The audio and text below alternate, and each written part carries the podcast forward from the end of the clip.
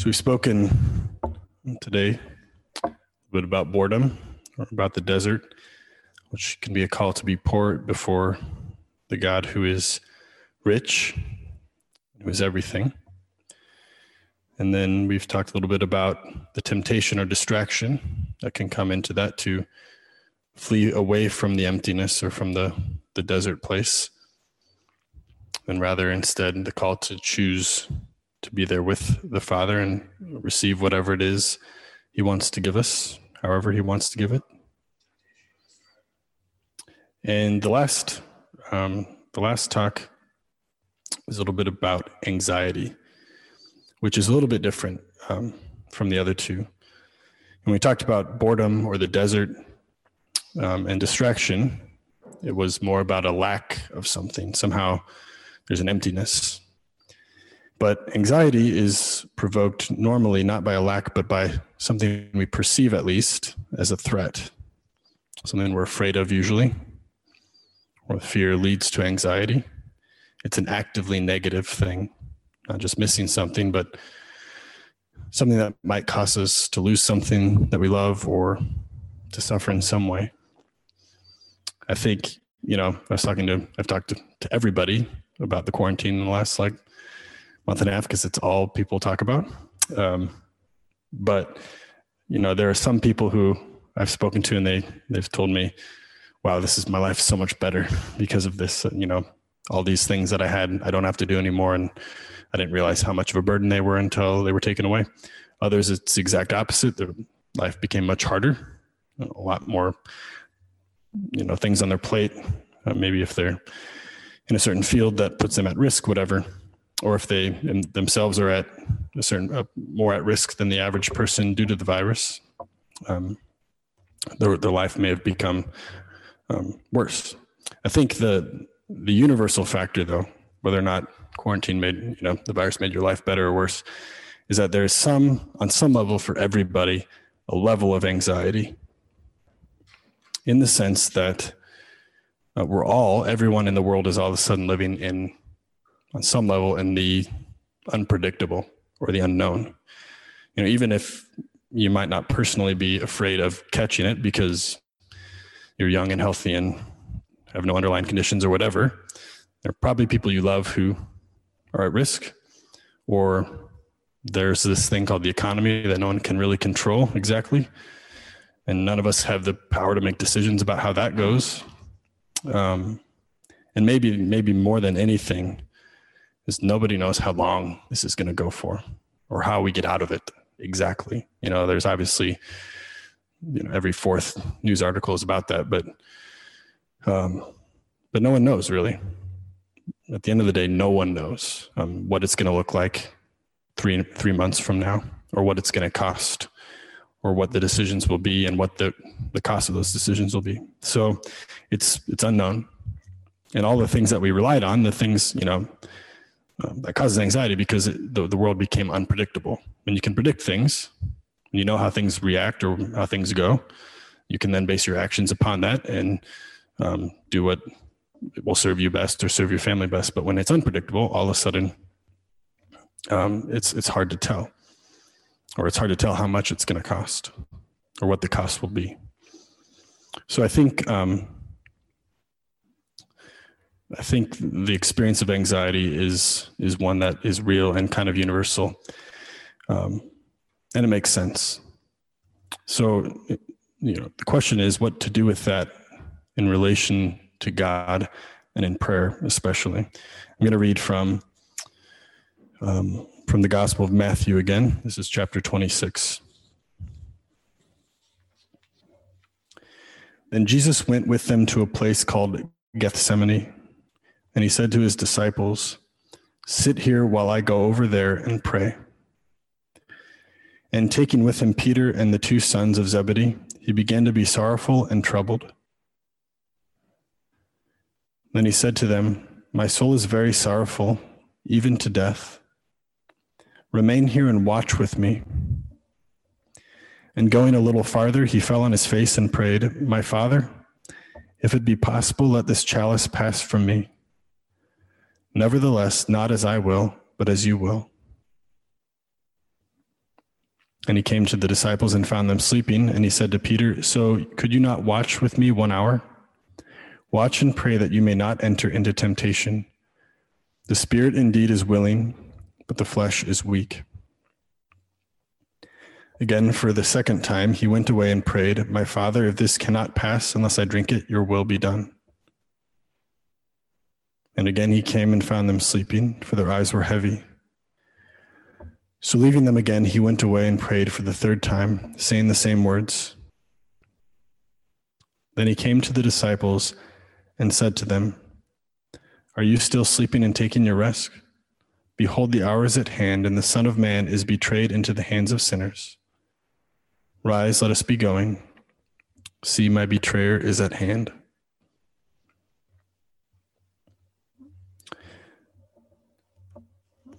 We all know this um, part of Jesus' story. It's his agony in the garden. And perhaps it's obvious why I read it given the uh, topic of the talk, but I think it's maybe encouraging to see that anxiety is not foreign to Jesus. he's obviously um, troubled. He says Jesus was troubled. Uh, we know why. He was about to suffer um, about to give everything in a way that would be painful. And, and so he, he's troubled even in Luke's gospel. We all know that um, it says he was so troubled that um, he sweat blood, which is a medical condition that happens when anxiety is so high that that has physiological consequences. So on the one hand, Jesus is he he has experienced anxiety. And yet, on the other hand, we all know too that, like, maybe the most constant theme in the Gospels is do not be afraid. Do not let your hearts be troubled. Do not worry about tomorrow. And Jesus says, do not be afraid. Uh, dozens, if not hundreds of times to his disciples every time they get freaked out. So, how exactly are we supposed to navigate this um, these two realities? You know watching jesus be anxious and yet listening to him to tell us to not to be. And if the answer is to watch what jesus does when he's anxious or when he's troubled because what he does is he prays. You know, he goes to the garden and he goes by himself. He takes his three closest disciples and he says, Watch with me. And then he goes and he goes to his father and, you know, being uh, threatened with his life. And he, he opens his heart and, and, and shares it completely with his father. Father, this troubles me. Father, I'd rather not do this. Father, this is hard. Father, if it's possible, I'd like this to change the way that my um, path seems to be going. But because I know you're my father, because I've spent my whole human life as your son, praying, exercising the muscle of desire and faith. But even though this makes me anxious, not my will, but your will be done. I trust that you can take care of me. It's only through prayer both the prayer we see here for Jesus, but it's through our own act of prayer that we move from being um, dominated by anxiety to able to um, walk with the Father through whatever might come. Jesus shows us the way. In fact, many of the church fathers, so we often think if, if I asked, you know, people, okay, when did Jesus save us? They would say he, when he died on the cross. And that's fine. That's true. Uh, but there are several church fathers actually who say that it's actually in Gethsemane that salvation happened, because it's at that moment that Jesus um, really undoes the um, the ancient turning away from God and turns back to Him in the face of the ultimate threat, and then He carries it out on the cross. But it's in this moment that, that He He, in the ultimate way, leans into it. Not my will, but your will be done. And I like, I chose Matthew's in particular because he, he goes and he prays three times. It's not like he does it once and then, good, I'm glad I got that prayer done. Now let's go down the crosses. He, he goes back and he goes back. He returns to his father. And then, of course, at the end of the story, what he shows us, what he proves to us through his resurrection, we're in the Easter season, is that because he placed his entire existence in the hands of his Father, even in the midst of the worst evil, an evil which took away everything, his, his own life, um, God gave him back it all and more. You know, the whole point of the resurrection is to prove to the disciples of Jesus that we can really trust our Father and that nothing will be lost. And that even if we were to lose our lives for Him, um, that is not the end. In fact, the call is to give our lives to Him so that we might receive it back in a way that's new in the face of whatever threat we might um, have, whether big or small, whatever causes us anxiety, big or small. You know, St. Paul the, says this in a different way in the letter to the Romans. If God is for us, if God is our Father, what can be against us? What can stop him? Nothing. So, um, just maybe a thought about practically what this looks like in praying in like a basic way. You might notice that um, Jesus might tell you, do not be afraid or do not be anxious, and then you still are. I don't know if you've had that happen. And you can't just be like, oh, now I will stop it. Like, it doesn't work like that, which means it's actually a very good thing to notice and good to understand that Jesus is not commanding you to make an act of will which changes your emotional state that because you can't. Um, which means what? If you can't change it, someone else has to, if it needs to be changed. And the one who's going to change it is God. And the only way he can change it is if you let him in there. And letting him in there means acknowledging that it's there, whatever it is, and and inviting him in and inviting him to be God inside of you. So, so uh, praying through anxiety or with anxiety doesn't mean stopping feeling anxious. It means admitting that you feel anxious with God and inviting Him in. That's true with any sort of thing that needs to be changed within you uh, when it comes to God changing it. It never is, um, I have to fix myself so that God likes me. It's God already likes you or loves you. And so I have to let Him fix me or change me. It's always backwards. And that's hard because then it's on His time and His way, all the other stuff we talked about. It might seem like we're not making progress, et cetera, et cetera. But the only thing we really can do is is come to the Father and say, Father, if this could pass, please let it pass. So the first thing is to acknowledge it and to not assume that what God is asking is to stop feeling it by an act of will, but rather to invite him in there. The second thing is to to know. Uh, actually, Father Scott Traynor mentioned this in his own talk in a little bit different way that we heard at lunch. Um, to know that when we have fear or, or any kind of wound or suffering, there are only two options that are going to happen at the end of the day. And we come back to God until one of these two things happens. One is he, he, he either heals it or takes it away. And it's he that does it, not us. And then it's gone or he is in it with us to the point that we're grateful for um, we're almost to the point that he, we're grateful for the very thing that has led us to him so that we're with him in it. You know what what happens with jesus on the cross the father doesn't take away the cup. He didn't go that option. But he must have been with his son through it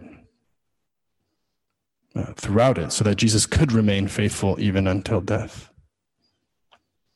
That is um that's kind of a scary thought perhaps that God might let us um, suffer. I mean, he let his own only begotten son, but the the good news and maybe the mysterious thing about it, the, the thing that's almost it's it's almost hard to put it into words, um, but maybe you've experienced this is the kind of beauty that comes when we allow when, when we find God in the middle of suffering in a way that we're like, I'm I don't I'm glad you didn't take that away.